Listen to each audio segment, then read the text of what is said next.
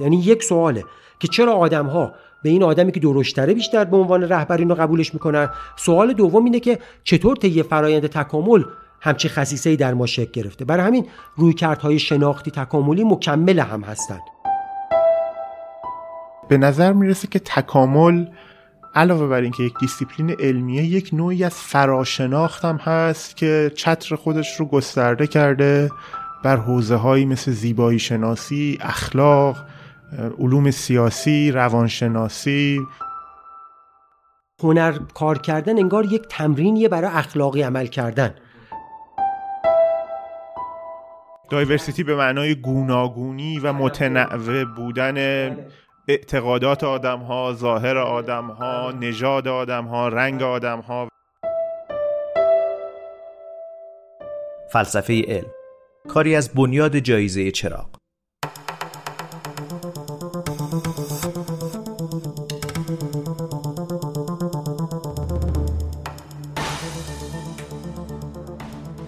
خدا زیل مدخل فلسفه اونو یه کلمه یونانی می‌دونه که در نهایت معنیش میشه دوستدار حکمت و دانش. اما همونجا یه ترکیب فارسی شده ای رو هم میاره یه, یه به عبارت یه زیر مدخلی براش میاره که عنوانش هست فلسفه بافی. بعد سعی می‌کنه فلسفه بافی رو توضیح بده. خیلی هم معدبانه و معخوض به حیا اونو معنی می‌کنه و میگه که معنی فلسفه بافی رو میگه سخن بیهوده و به ظاهر مستدل گفتن. پرگویی در مسائلی که مورد علاقه دیگران نیست. اگر خیلی خودمونی بخوام اینو ترجمهش بکنم یا تعبیرش بکنم میشه چرند گفتن فلسفه بافی. من پژمان نوروزی هستم. توی دومین اپیزود حضور آقای دکتر سمدی و مثل همیشه همراه امیر حسن موسوی بگذارید که از این فلسفه بافی شروع کنیم آقای دکتر. شما کار فلسفه هم دارید انجام می‌دید یعنی کارتون فلسفه هستش. چقدر فلسفه بافی رو می‌بینیم توی جامعه به خصوص تو دنیای علم؟ مجدد سلام عرض می‌کنم خدمت دوستان عزیزم. خیلی هم ممنونم از دعوتی که از من به عمل آوردید. من اگه بخوام به طور خیلی خلاصه بگم می‌تونم به شما این اطمینان رو بدم که فلسفه تکاملی فلسفه بافی نمی‌کنه. یعنی به این معنا که می‌خواد حرفی که بزنه ربطی به جهان واقع داشته باشه. واقعا درست است که برخی از انواع فلسفه ورزی ها ربطی به جهان واقع ندارن. هرچند که ظاهر دارن درباره جهان واقع حرف می‌زنن. با کلماتی زیبا گاه در یک نظام های بسیار پیچیده و ربطی به جهان خارج پیدا نمی‌کنه. یعنی من معتقدم که دسته ای از آنچه امروزه زیل عنوان فلسفه داره کار میشه مطرح میشه واقعا فلسفه بافی هست. به عنوان نمونه اگه به شما خدمت شما ارز کنم اگر کسی می‌خواهد درباره مثلا نسل زد صحبت کنه به عنوان یک فیلسوف ابتدا باید ببینه که جامعه شناسان، روانشناسان و کسان دیگری که داده های تجربی در این زمینه دارن چه گفتن و بعد وارد این بشه که خب حالا از منظر فلسفی یعنی از یک منظر کلان نگر من دارم این داده هایی که در جزیره های متفاوت و جدا از هم بودن رو چگونه بینشون ربط برقرار می‌کنم و یک روایت منسجمی رو می‌خوام عرضه کنم یا یک چشمانداز ایجاد می‌کنم با بله. استفاده از داده های تجربی و علوم مختلفی که از منظرهای مختلف دارن اون موضوع رو بله. بررسی می‌کنن آقای دکتر ما در اپیزود قبلی درباره تکامل صحبت کردیم. می‌تونم بگم که شاید یک اپیزود فنی در حوزه زیست شناسی تکاملی بود. در عنوان اپیزود دوممون هست تکامل و فلسفه. حرف هایی که در اپیزود قبل زدیم چه ارتباطی به فلسفه و مشخصا فلسفه علم داره؟ و سوال مشخصم اینه که انتخاب طبیعی داروین نظریه انتخاب طبیعی داروین و بعد نظریه تکامل چه تأثیری بر نحوه فکر کردن ما در جهان گذاشته و چه تأثیری بر فلسفه های پس از خودش گذاشت داروین؟ تقریبا میشه گفتش از وقتی که داروین نظریه خودش رو عرضه کرد فیلسوفی نبوده است که درباره نظریه تکامل داروین سخنی نگفته باشد یا به نحوی نظریه تکامل داروین در نوع فلسفه ورزی اون تأثیری نداشته باشه. این به نظر میاد که شاید خیلی دعوی بزرگی است. ولی می‌تونم برای شما مثال هایی بزنم در سنت فرانسوی برکسون بسیار متأثر از نظریه تکامل بود. در سنت آلمانی زبان ها نیچه متأثر از نظریه تکامل بود. در سنت آمریکایی ها پرگماتیسم آمریکایی شما می‌تونید بگید که پرس جیمز و دیویی بسیار متأثر از نظریه تکامل بودن و اصلا دیویی معتقد بود که پس از نظریه تکامل شما باید کل فلسفه رو بازبینی کنید. بسیاری از مسائلی که قبلا داشتیم امروزه در سایه نظریه تکامل ممکنه تبدیل به سود و پرابلم بشن. اصلا مسئله واقعی نباشن. یا شبه مسئله. شبه مسئله بشن. برخی از مسئله ها راه های جدیدی پیدا پیدا می‌کنن. و مهمتر از اون مسئله های جدیدی به وجود میان با پیدایی نظریه تکامل. حتی فیلسوفانی که مخالف نظریه تکامل هم بودن باز هم بالاخره مجبور بودن به یک نوعی نسبت به این نظریه واکنش نشون بدن. یعنی نمی‌تونست فیلسوفی این نظریه رو ندیده بگیره. چون این در این چارچوب جدید به ما میگفتش که انسان محصول فرایند تکامل زیستی است.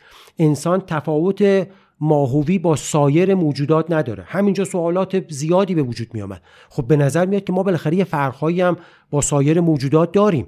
خب این فرقهایی که داریم چگونه طی فرایند تکامل به وجود اومدن؟ آیا نظریه تکامل در این حیطه هایی که ما با سایر موجودات هم تفاوت داریم می‌تونه صحبت کنه؟ به همین به همین دلیله که به نظر می‌رسه که تکامل علاوه بر اینکه یک دیسیپلین علمیه یک نوعی از فراشناخت هم هست که چتر خودش رو گسترده کرده بر حوزه هایی مثل زیبایی شناسی، اخلاق، علوم سیاسی، روانشناسی، جامعه شناسی. مثلا زیبایی شناسی تکاملی. به ما از یک کمی در مورد این رشته ها میگید. مشخصا زیبایی شناسی تکاملی چیست و آیا یک بخشی مربوط به فلسفه هنره یا همچنان ما در حوزه تکامل زیست شناسی از زیبایی شناسی تکاملی صحبت می‌کنیم؟ نگاه های تکاملی به این شکل هستش که مرز از... از... از سنخ نگاه های طبیعت گرایانه هست. به این معنا که مرز قاطعی میان علم و فلسفه قائل نیست. البته به این معنا نیست که هیچ تفاوتی میان علم و فلسفه قائل نیست. اما معتقده که یک طیفی داریم و بسیاری از مسائل در این مرزها در این حد وسط علم و فلسفه ممکنه قرار بگیرن. و زیبایی شناسی هم جزو این دسته هست. بله زیبایی شناسی تکاملی بحث های بسیار متنوعی داره. من قبل از اینکه به این سوال شما پاسخ بدم میرم سراغ این که کسایی که از نظریه تکامل استفاده کردن در فلسفه چجوری این ازش استفاده کردن؟ برخی رفتن سراغ این که خب نظریه تکامل یه نظریه بوده که داشته درباره سرشت انسان صحبت می‌کرده. از یک سو برخی از مطابق با برخی از خانش ها از نظریه تکامل اصلا انسان چیزی به اسم سرشت نداره. از جمله ارنس مایر ارنس مایر معتقده که ما اگر بخوایم ذاتی رو به انسان نسبت بدیم دچار ذاتگرایی گونه شدیم. یعنی که انگار گونه ها یک ذات لایتغیری دارن. در حالی داخل که... پرانتز بگم که ارنس مایر یک کتابی هم از ایشون به فارسی ترجمه شده با عنوان تکامل چیست. بله. که یکی از کتاب های رفرنس حوزه تکامل بله. شنونده ها می‌تونن و چه چیزی شناسی را بی همتا می‌سازد؟ یعنی این کتاب هم ترجمه شده از فکر می‌کنم آقای کاوه فیض‌الله ترجمه مترجم درجه که فارسی زبان. بله. در و یعنی اگه ببینیم اصلا این کسایی که از نظریه تکامل استفاده کردن در فلسفه چجوری ازش استفاده کردن؟ بعضی ها از الگوریتم انتخاب طبیعی استفاده کردن. معروف ترین مثالش پوپر هست که در معرفت شناسی تکاملیش از الگوریتم انتخاب طبیعی استفاده می‌کنه یعنی اینکه میاد میگه دسته ای از نظریه که با هم دیگه رقابت می‌کنن و بقیه داستان چطور یک نظریه علمی توسعه پیدا می‌کنه توسعه چطور پیدا یک نظریه بله. منقرض میشه حالا این نگاه بعدا در تکنولوژی هم میاد یه چنین نگاهی بله. در فلسفه بله.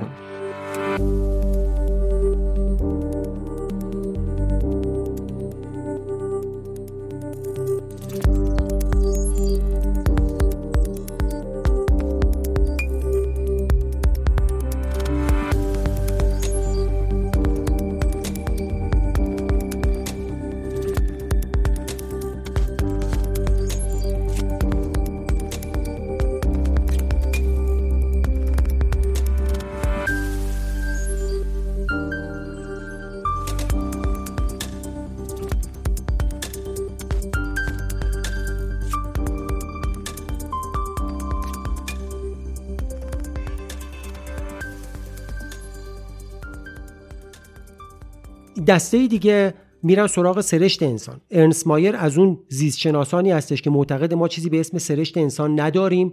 از یک طرف دیگه کسی مانند ویلسون کتابی می‌نویسه به اسم سرشت انسان. یعنی که یک زیست شناس همپایه خود مایر داره میگه که نه اتفاقا داریم. سرشت انسان داریم مطابق با نگاه تکاملی. منتها شما باید فهم خودت رو از نگاه ذاتگرایانه که در شیمی داری جدا کنی و به این ترتیب ما می‌تونیم یا حتی در فلسفه کلاسیک. آره در فلسفه های دقیقا. فلسفه هایی که به راحتی سنخ باورانه بودن نه اینکه تکاملی باشن. باید نگاه تو از اونها جدا کنی. خود این که ما سرشتی داریم یا نداریم یک سوال فلسفی یک سوال فلسفی است و بعد مهمتر از اون. حالا اینکه ما سرشتمون مثلا ما آیا سرشتن خودخواهیم یا دگرخواه؟ خب مشخصا ببینید که این چه دامنه ای از بحث ها رو می‌تونه در فلسفه اخلاق تحت پوشش قرار بده. اگه مثلا یک نفری به ما گفتش که ما ذاتا خودخواه هستیم یک فلسفه اخلاق از توش به وجود میاد. یکی دیگه گفت نه شواهد تجربی نشون میده ما ذاتا دگرخواه هستیم.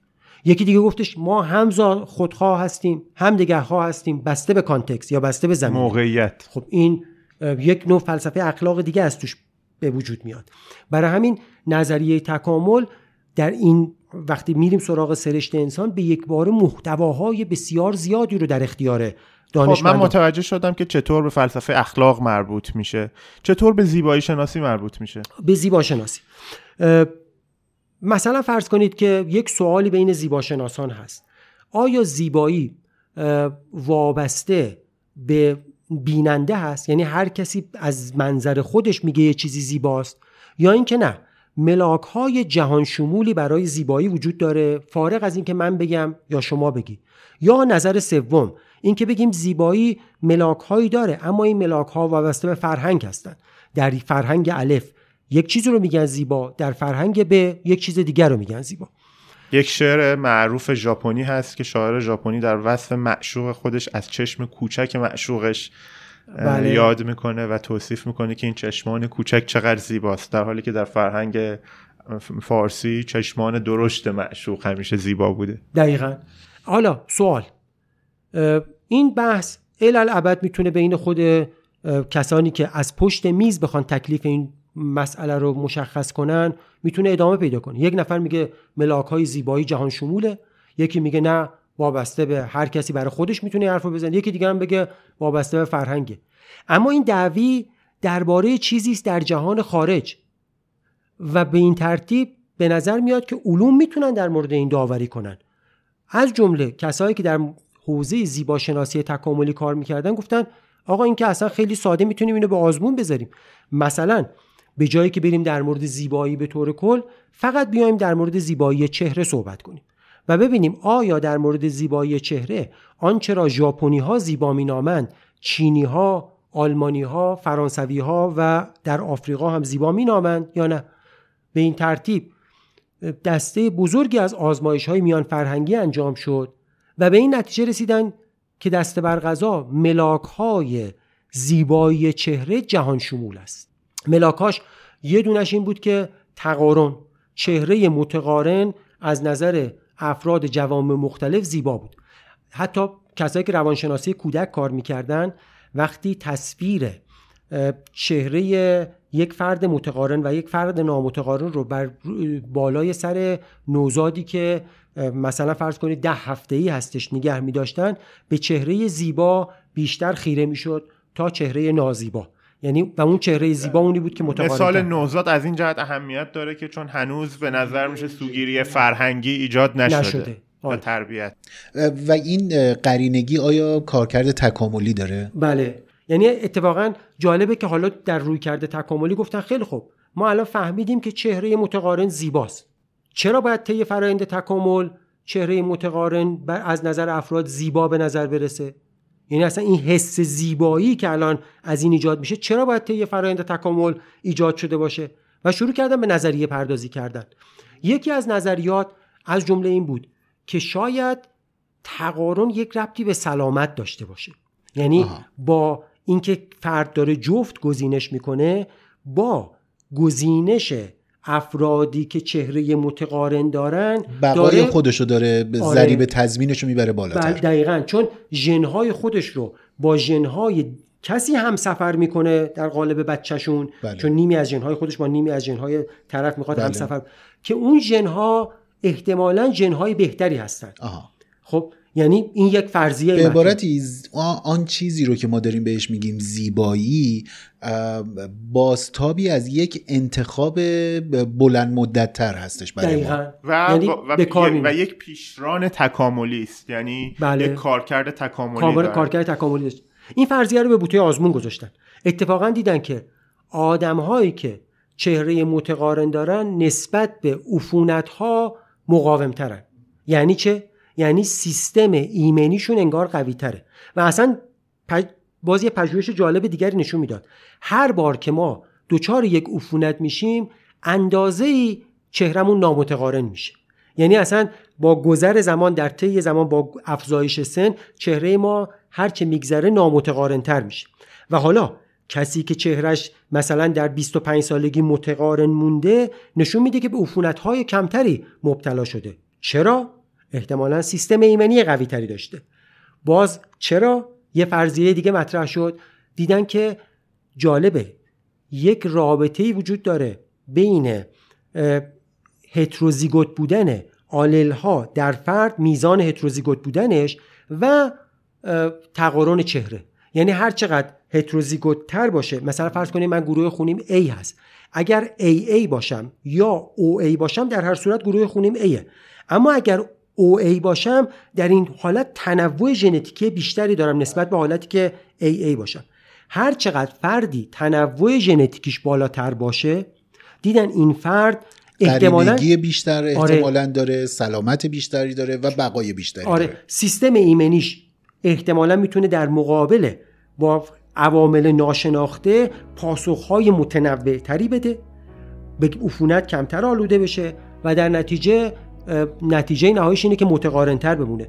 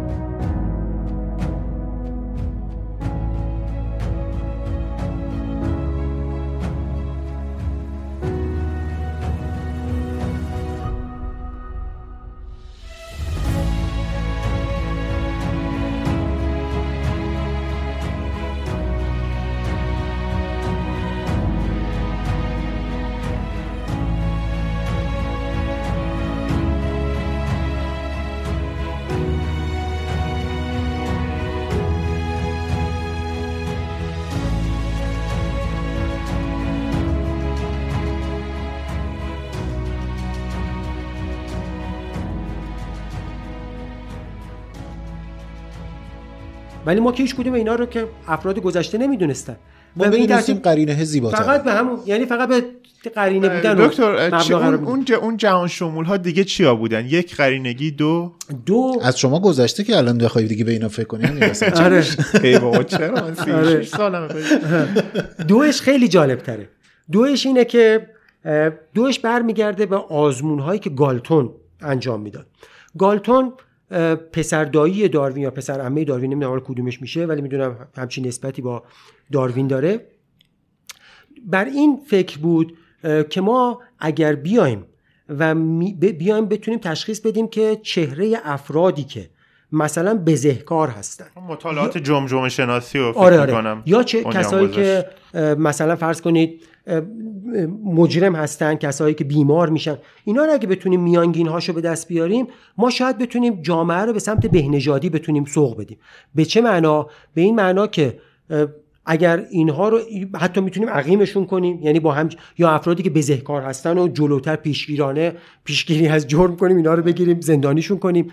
و با این نیت رفتش در زندانها و افرادی رو می آورد جلوی دوربین قرار می‌داد و این افراد دوربین های اون وقت هم حساسیت این دوربین ها خیلی بالا بود. مثلا باید 20 ثانیه باز میمون اون دریچه دوربین و بعد بسته می‌شد تا تصویر واضح حساسیتش چون کم بود باید حساسیتش پایین, پایین بود. کم بود. و اینا به جایی که این کارو بکنه نفر اول میشست یک ثانیه و دریچه رو میبست. نفر دوم میشست یک ثانیه دریچه رو باز می‌کرد میبست. نفر سوم و 20 نفر از این مجرم ها میشستن اونجا و بعد آخر سر بعد از اینکه 20 نفر میشستن یک چهره ای اونجا ظاهر شده بود. یک چهره که میانگین چهره این افراد بود. و به این ترتیب می‌خواست ببینه حالا افراد عادی که بیرون هستن و افرادی که اینجا هستن چه تفاوتهایی می‌تونه بین اینا مشخص کنه که به این ترتیب بتونه مجرم ها رو پیدا کنه. تفاوتی پیدا نکرد. اما یه چیز جالبی متوجه شدن و اونم اینه که این افراد زیباتر از متعارفن. یعنی از این 20 نفری که رفتن این بزهکارها. این عکس میانگین 20 نفری که به عکس میانگین بزهکار آره که چون همه روی یه فریم انگار ثبت شده. ثبت شده بودن. عکس میانگینه انگار زیباتر بود. این داده ها کسی بهش توجهی نکرد. سالهای 1990 به این طرف اومدن این یافته ها رو تکرار کردن و دیدن که وقتی شما 50 تا عکس داشته باشی به کامپیوتر میگی میانگین عکس 50 نفر رو به من بده. میانگین عکس 50 نفر رو میذاشتن کنار این عکسای دیگه و به مردم نشون می‌دادن. می‌گفتن نمره بدید بر اساس زیبا شناسی میانگینه بالاترین نمره رو از میان همه عکس ها می‌گرفت. خب اگرم بالاترین نبود جزو بهترین بالاترین نمرات بود. یعنی چی؟ یعنی میانگین زیباست. برخلاف اون چیزی که ما در بد و ممکنه به فکر به فکرمون برسه میانگین زیبا بود. تقارن دومی هم میانگین, میانگین. و این نکته جالبی بود. می‌دونید چرا؟ چون میانگین به نظر میومد که باید میانگین باشه نمرش. یعنی یه نمره بله. باید یه نمره میانگینه تاپ نباید باشه. نباید تاپ باشه. و بعد یواش یواش اومدن گفتن اه این از جمله مثل این که شاید این نیست که توی کنفسیوس بودا از اون طرف تو ادیان ابراهیمی خیرالامور اوسطه ها این چیزی که در مورد اخلاق می‌گفتن. ارسطو به ما مفهوم اعتدال رو در اخلاق معرفی می‌کرد. از قضا مثل که یه رابطه‌ای داره با زیباشناسی. خب همینجا رو شما همین داستان رو می‌تونم برای شما در موردش ساعت ها صحبت کنم که چه رابطه بین اخلاق و زیباشناسی هست. خب و چجوری نظریه تکامل می‌تونه اینا رو تبیین های واسه ارائه بده که نظریه های تکاملی دیگه نمی‌تونن ارائه بدن. یعنی جایی که خود کانت وقتی نقد سوم رو داره می‌نویسه تو نقد سوم ابتدا با زیباشناسی شروع می‌کنه بعد میره سراغ بیولوژی. شما بتونید بگید که این چه ربطی با هم دیگه داره. خود کانچناسا تا 1970 گیج شده بودن که چطور ممکنه چرا باید این کارو کنه؟ مثلا اول زیباشناسی شروع کنه بعد بره سراغ زیباش. و بعد خودش در اون کتاب میگه چی؟ میگه این سخنان من پیامدهایی برای فلسفه اخلاق من داره. خب یعنی البته کسی به اینا توجه نمی‌کرد. از منظر تکاملی من امروز اگه فرصتمون الان نیست یعنی بحث که باز کردن این بحث خیلی طولانیه ولی میشه خیلی قشنگ توضیح داد که چرا این, این چرا این حرف این کانت چه ربطی پیدا می‌کنه. ولی یه اشاره مختصری فقط در حد یک دو دقیقه می‌کنم. اونم اینه که کانت در مقام اخلاق به ما میگفتش که خودت رو در مقام واضح قانون قرار بده و بدون توجه به تمام شرایط بدون توجه به همه شرایط آنچه که وظیفت هست رو انجام بده. مستقل از شرایط. خب از یک طرف دیگه در زیبایی, شناس زیبایی شناسیش به ما میگه که اون چیزی زیبایی هستش که لذت بیغرض به فرد بده. در اپیزود فلسفه اخلاق با امیر سایمی ما درباره نظر کانت صحبت کردیم. پیرامون اخلاق آن چیزی که بهش وظیفه گرایی اخلاقی یا به یه تعبیری مطلق انگاری اخلاقی کانتی تعبیر میشه. درست میگم؟ آره آره. و خیلی دوست دارم حتما اونو بشنوم ببینم چی بوده. خب ببینید اینجا الان نکته اساسی اینه که در زیبایی شناس زیبایی شناسی کانت به ما میگه که آن چیزی زیبایی است زیبایی داره که شما می‌تونی بهش صفت زیبایی رو نسبت بدی که لذت بیغرض در تو ایجاد کنه. یعنی تو اینجا می‌تونی حکم تعریف هنر هم انگار آره، همینه. حکم زیبا شناختی بدی. یعنی نگاه کن ولی لذت بیغرض رو نگاه کنید. لذت بیغرض جایی است که شما باید از محتویات اون عکس بذاری کنار و انگار در یک ساحت بالاتر قرار بگیری. و به این ترتیبه که میگه این حرفایی که اینجا می‌زنم رب پیدا می‌کنه به حوزه اخلاق من. اونجا هم شما باید یه پله میومدی بالاتر و می‌تونستی این کار رو انجام بدی که بتونی حکم کلی کنی. به این ترتیب انگار زیباشناسی یک تمرین هنر کار کردن انگار یک تمرینیه برای اخلاقی عمل کردن.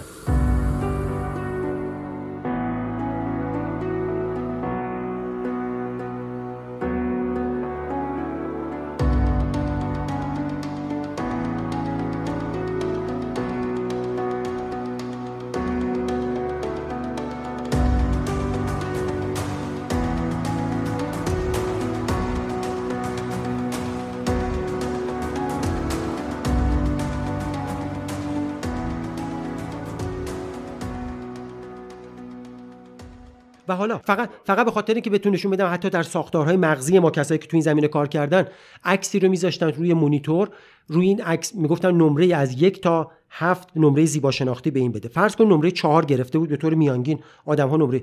در زیر اون یک کپشنی میذاشتن بار بعد و در نوشته می‌شد که این فرد یه آدم بسیار اخلاقی است فلان فلان. نمره بالاتری می‌دادن نمره بالاتری می‌دادن و وقتی می‌گفتن یه آدم یه آدمی است که مثلا یک قاتل سریالیست و اینا. نمره زیبایی شناسیش بسیار پایین میومد.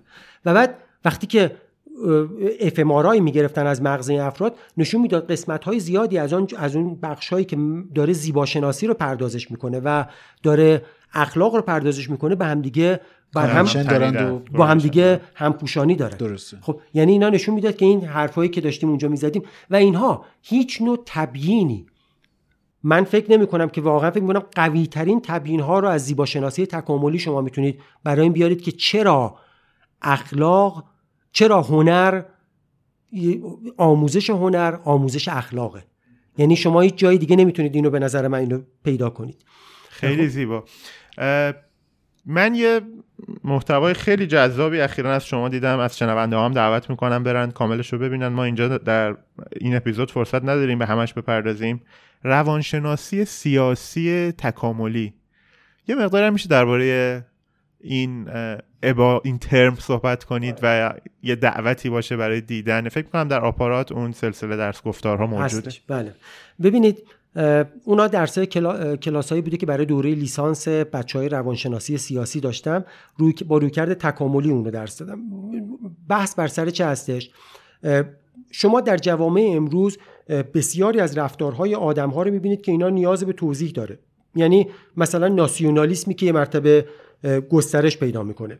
یا مثلا طرفداری از احزاب سیاسی جایی که به نظر میاد که باید بسی این بسیار نامعقوله. ولی آدم ها گلوار انگار دنبال یک نفر را میفتن فقط به عنوان یه نمونه از این آزمایش ها به شما بگم که آدم ها گلوار دور آدم دنبال آدم ها را میفتن در یه پژوهش جالبی نشون میده نشون داده میشه که از میان رؤسای جمهور آمریکا اون دو نفر برتری که بالاترین چیز بودن. در تمام ادوار گذشتهش بیش از پنجاه دوره ریاست جمهوری گذشته آن کسی که قد بلندتری داشته رئیس جمهور شده. حتی اگه نسبت 90 به 10 بود که هیچی 80 به 20 بود هیچی 70 حتی نسبت 60 به 40 بود معنادار بود چون 50 تا انتخاباته. باید نسبت 50 50 می بود. یعنی اصلا هیچ ربطی نباید پیدا کنه قد طرف به برنامه های انتخاباتیش. ولی نشون میده که در لاقل در ساعت در حوزه آمریکا که بیشتر این پژوهش هم اونجا انجام شده اونا براشون سوال شد که آدم ها گویا اصلا تمام این برنامه هایی که مثلا طرف میگه مثلا فلان این اصلا انگار همش حرفه. خب فقط نگاه می‌کنن انگار به شیوه قبیله گذشته که انگار ما در قبیله های کوچکی که گذشته ها زندگی می‌کردیم این آدم درشتره. این آدم درشتره برای همین می‌تونه رئیس قدرتمندتره. قدرتمندتره. این می‌تونه رئیس ما باشه. و این یکی چون کوچیکتره انگار نمی‌تونه رئیس ما باشه. یعنی این مورد توجه دسته ای از این روانشناسان سیاسی رو جمع کرد جلب کرد و حالا تبیین هایی که داشتن براش که چقدر از این رفتارها ریشه های تکاملی داره. به این ترتیب روانشناسی سیاسی تکاملی امروزه یک هیته بسیار پرکاربردی است. چون می‌دونید یکی از علتاش هم اینه که به قدرت هم ارتباط پیدا می‌کنه در انتخابات نه فقط در انتخابات. بلکه در بازاریابی که ما چجوری می‌تونیم از اون سرشت تکاملی انسان استفاده کنیم و طرف رو وادار کنیم که الف رو بخره و نه ب رو. خب چجوری باید اینا رو چیز کنیم؟ و اینها می‌بینید که دسته بزرگی از اینها این کارها در خب، neuroscience هم ارتباط زیادی داره چیزی که بهش میگیم neuromarketing. بله اصلا neuroaesthetics یک شاخه است امروزه که و, و رویکردهای تکاملی با رویکردهای شناختی کاملا با هم گره خورده هستن. یعنی neuroaesthetics و اینا. می‌دونی چه جوری گره خوردن؟ رویکردهای شناختی نگرش در زمانی ندارن. نگرششون هم زمانیه یعنی به صورت سینکرونیک مطالعه رو انجام میدن. یعنی یه آدما رو میارن میگن الان چرا اینطوری؟ نگرش شناختیه نه نه آره به یه معنا آره ولی پدیدارشناسی که میگیم حالا با پدیدارشناسی فلسفی قاطی نشه ولی به اون معنایی که شما در نظر داری درسته. در حالی که نگرش تکاملی روی کرده در زمانی یا دایاکرونیکه میگه همین خصیصه ای که الان داریم ازش صحبت می‌کنیم چرا طی فرایند تکامل شکل گرفته؟ یعنی یک سواله که چرا آدم ها به این آدمی که درشتره بیشتر به عنوان رهبرین رو قبولش می‌کنن سوال دوم اینه که چطور طی فرایند تکامل همچی خصیصه در ما شکل گرفته؟ برای همین رویکردهای شناختی تکاملی مکمل هم هستند در این هیتا و اینها از اونجایی که به ویژه در میگم این سالهای اخیر با بحث marketing گره می‌خوره با بحث اقتصاد گره می‌خوره با بحث سیاست گره می‌خوره بسیار مورد توجه بوده از کسانی که ناج کار می‌کنن اقتصاد رفتاری کار می‌کنن اونها اومدن سراغ رویکردهای تکاملی تا کسان دیگه. ما وقتی که داریم راجع به تکامل صحبت می‌کنیم معمولا بازه های زمانی خیلی طولانی به ذهن ما میاد. یعنی اصولا تکامل برای ما خیلی طولانی مدت دیده میشه یا به ذهن متبادر میشه. زمانی که داریم راجع به نگرش تکاملی توی تمام این ساحت هایی که الان صحبت کردیم وقتی داریم صحبت می‌کنیم توی تمام اینها بازم همین نگاه بلند مدت رو داریم. برای اینکه نتیجه یک اتفاق یا یک نگرش تکاملی توی یک اتفاق رو ببینیم. پاسخ کوتاهش اینه که خیر. یعنی اینکه گاه می‌تونه تکامل بسیار سریع رخ بده. من در همین کانال تکامل فلسفه نمونه هایی از پژوهش هایی رو آوردم که توی اونجا نشون میدم که چقدر ممکنه بعضی موقع تکامل خیلی سریع رخ بده. یک نمونه پژوهش خیلی جالبی در گالاپاگوس انجام شده. نشون میده که در همین زمان چل ساله ای که یک دسته ای از بیولوژیست ها فقط بر روی نوک پرندگان گالاپاگوس کار می‌کردن در همین زمان چل سال گذشته چقدر نوک اینا دچار تحولات زیاد یعنی خیلی زیاد. دورهایی که گرم بوده مثلا یه سه چهار سال که بیشتر طوفان و اینا داشتیم کمتر داشتیم خوشسالی بوده نبوده. یعنی به راحتی یعنی انگار وقتی که نوک پرنده اینقدر فلکسیبل و انعطاف پذیره مشخصا رفتارهای شناختی ما حالات روحی روانی ما می‌تونه خیلی فلکسیبل تر از اون چیزی باشد که روانشناسان تکاملی فکر می‌کردن چون روانشناسان تکاملی که میگم یه روانشناسی تکاملی به معنای عام کلمه داریم بله. یه معنای روانشناسی تکاملی به معنای خاصه که در مقابل اون روانشناسی تکاملی به معنای خاص جین طرفداران جین کالچر کو یا هم تکاملی ژن فرهنگ اونها به ما میگن لازم نیست زمانها اینقدر طولانی باشه یعنی طی حتی همین 800 سال گذشته جو هنریک در یک کتابی به اسم عجیب ترین مردم جهان نشون میده که چقدر اروپایی ها غربی ها با بقیه مردم جهان متفاوت شدن. به واسطه چند تا قاعده ای که اونجا داشتیم. یعنی می‌تونه قوانین می‌تونن ما رو بیولوژی ما رو حتی تغییر, بدن. نه اینکه فقط ما رو تغییر بدن این اونجا هست که جین کالچر کو حتی می‌تونن روی ژن ما اثر بذارن.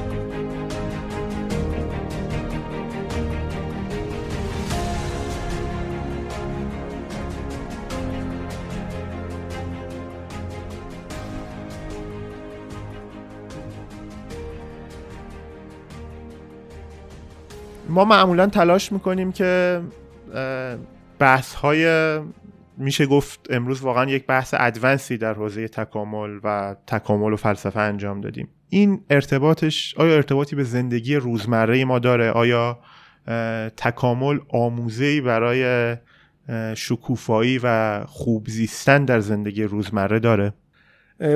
مفهوم شکوفایی و خوب زیستن واژگان خیلی رایجی در ادبیات تکاملی نیستن. در گذشته ها دور گذشته ها چون یک بار یک امتحان بدی رو در قالب داروینیسم اجتماعی داشتیم. برای همین دیگه بعد از اون کسی به سراغ این مفاهیم نرفته. اما من فکر می‌کنم که به راحتی این قابلیت رو داره یعنی اصلا تمام تلاشم در دو سه سال اخیر این بوده که نشون بدم بله من می‌دونم شما یک درس گفتارهایی هم با همین بله. عنوان دارید شکوفایی و خوب زیستن شنوندگان آره. می‌تونن جستجوش کنن و, و با این دلیل ساده و یعنی به این دلیل دلیل ساده و ملموسی دارم چجوری پزشکی در شاخه هایی می‌تونه از توصیف به هنجار پل بزنه. یعنی از ساحت توصیف وارد حالت وارد ساحت تکنولوژی و تغییر بشه. هست ها وارد حوزه باید, باید ها بشه. این در, از در تکاملی از منظر تکاملی هم به راحتی می‌تونیم این کار رو انجام بدیم. این خودش ولی باید اول به این سوال جواب بدیم که آیا ما دچار مقالطه طبیعت گرایانه نشدیم داستانهای طولانی داره. ولی پاسخ کوتاه من این هستش که به نظر من واقعا می‌تونه و کسایی که ندید می‌گیرن این این ساحت رو یک چیز بزرگی رو از دست میدن. مثلا اهمیت دایورسیتی یا تنوع در شکوفایی و رشد گونه ها درود بر شما. یعنی یکی از مهمترین ویژگی هایی که می‌تونه diversity همون جوری که biodiversity در سطح بیولوژی اینقدر مهمه diversity به معنای گوناگونی و متنوع بودن بله.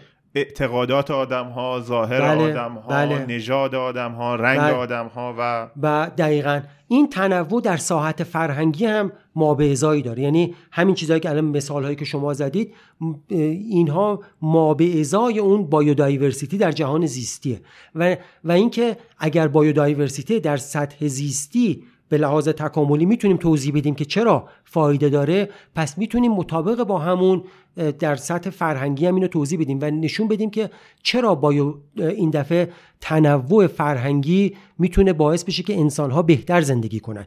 این بهتر زندگی کردن خودش بعدا باید متر بذاریم. منظور تو احتمالا خواهید گفت که از بهتر در اینجا چه هستش. و من تعریف خواهم کرد.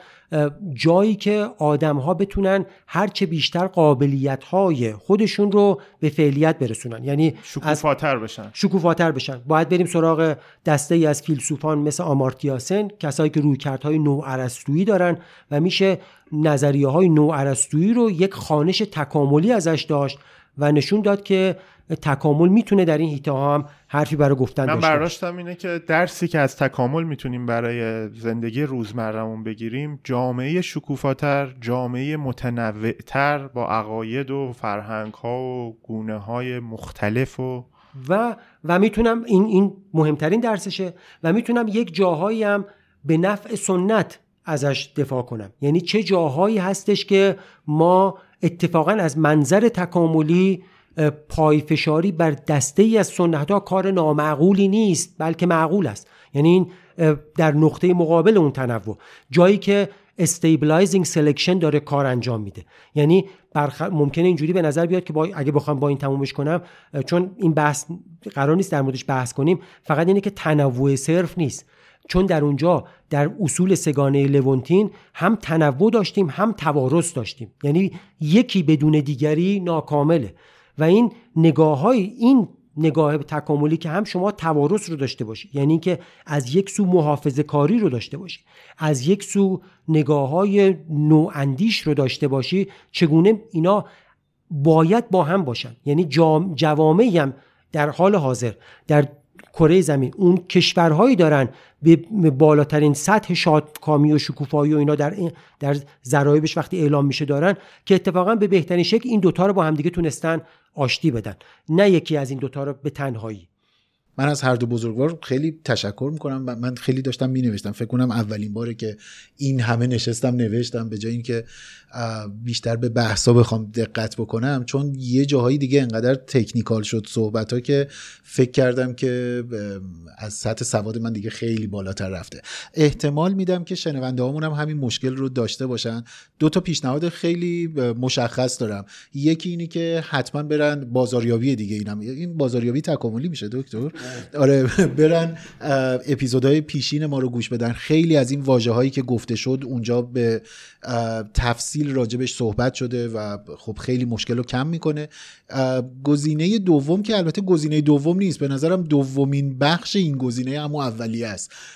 بعد از اینی که همه قبلی ها رو گوش دادن این اپیزود رو دو بار سه بار با یه دفتر قلمی دم دستشون داشته باشن گوش بدن و یادداشت بردارن. اون موقع به نظرم میادش که خیلی شیرین میشه تازه این بحث. با این دوتا پیشنهاد مشخص ازتون خداحافظی می‌کنم.